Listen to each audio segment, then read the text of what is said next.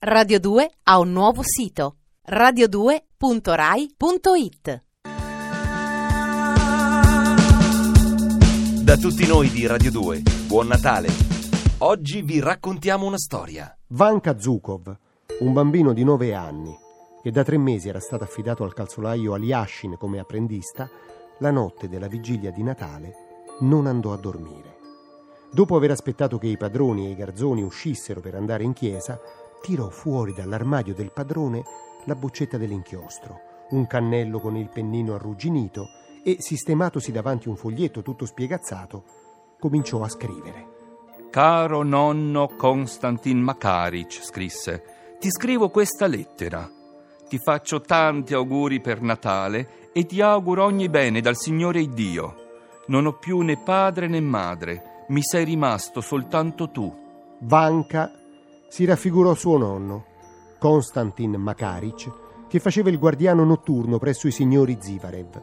È un vecchietto piccolo, magro, ma vivacissimo e svelto, sui 65 anni, con un viso allegro e uno sguardo da ubriaco.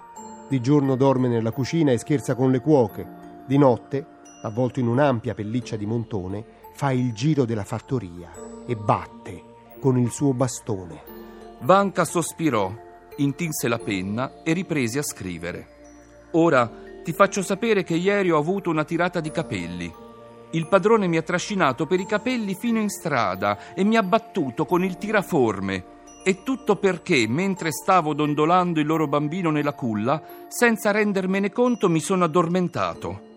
Domenica poi la padrona mi ha ordinato di pulire la ringa e io ho incominciato dalla coda e allora ha guantato la ringa e mi ha picchiato sul grugno col muso della ringa. I garzoni mi mandano all'osteria a comprare la vodka e mi ordinano di rubare ai padroni i cetrioli. E allora il padrone mi picchia come una furia e io non ho quasi niente da mangiare. E mi costringono a dormire nell'ingresso e quando il loro bambino si mette a piangere io non dormo più per niente e dondolo la culla. Nonnino carissimo, fammi questa grazia. Portami via da qui e fammi tornare a casa, in campagna, perché non ne posso più. Ti supplico in ginocchio, pregherò per sempre il Signore. Basta che mi porti via da qui. Cullato da dolci speranze, dopo un'ora cadde in un sonno profondo. Vedeva in sogno una cara stufa. Sulla stufa era appollaiato il nonno, coi piedi nudi penzoloni e leggeva la lettera alle cuoche. Anton Chekhov, Vanka.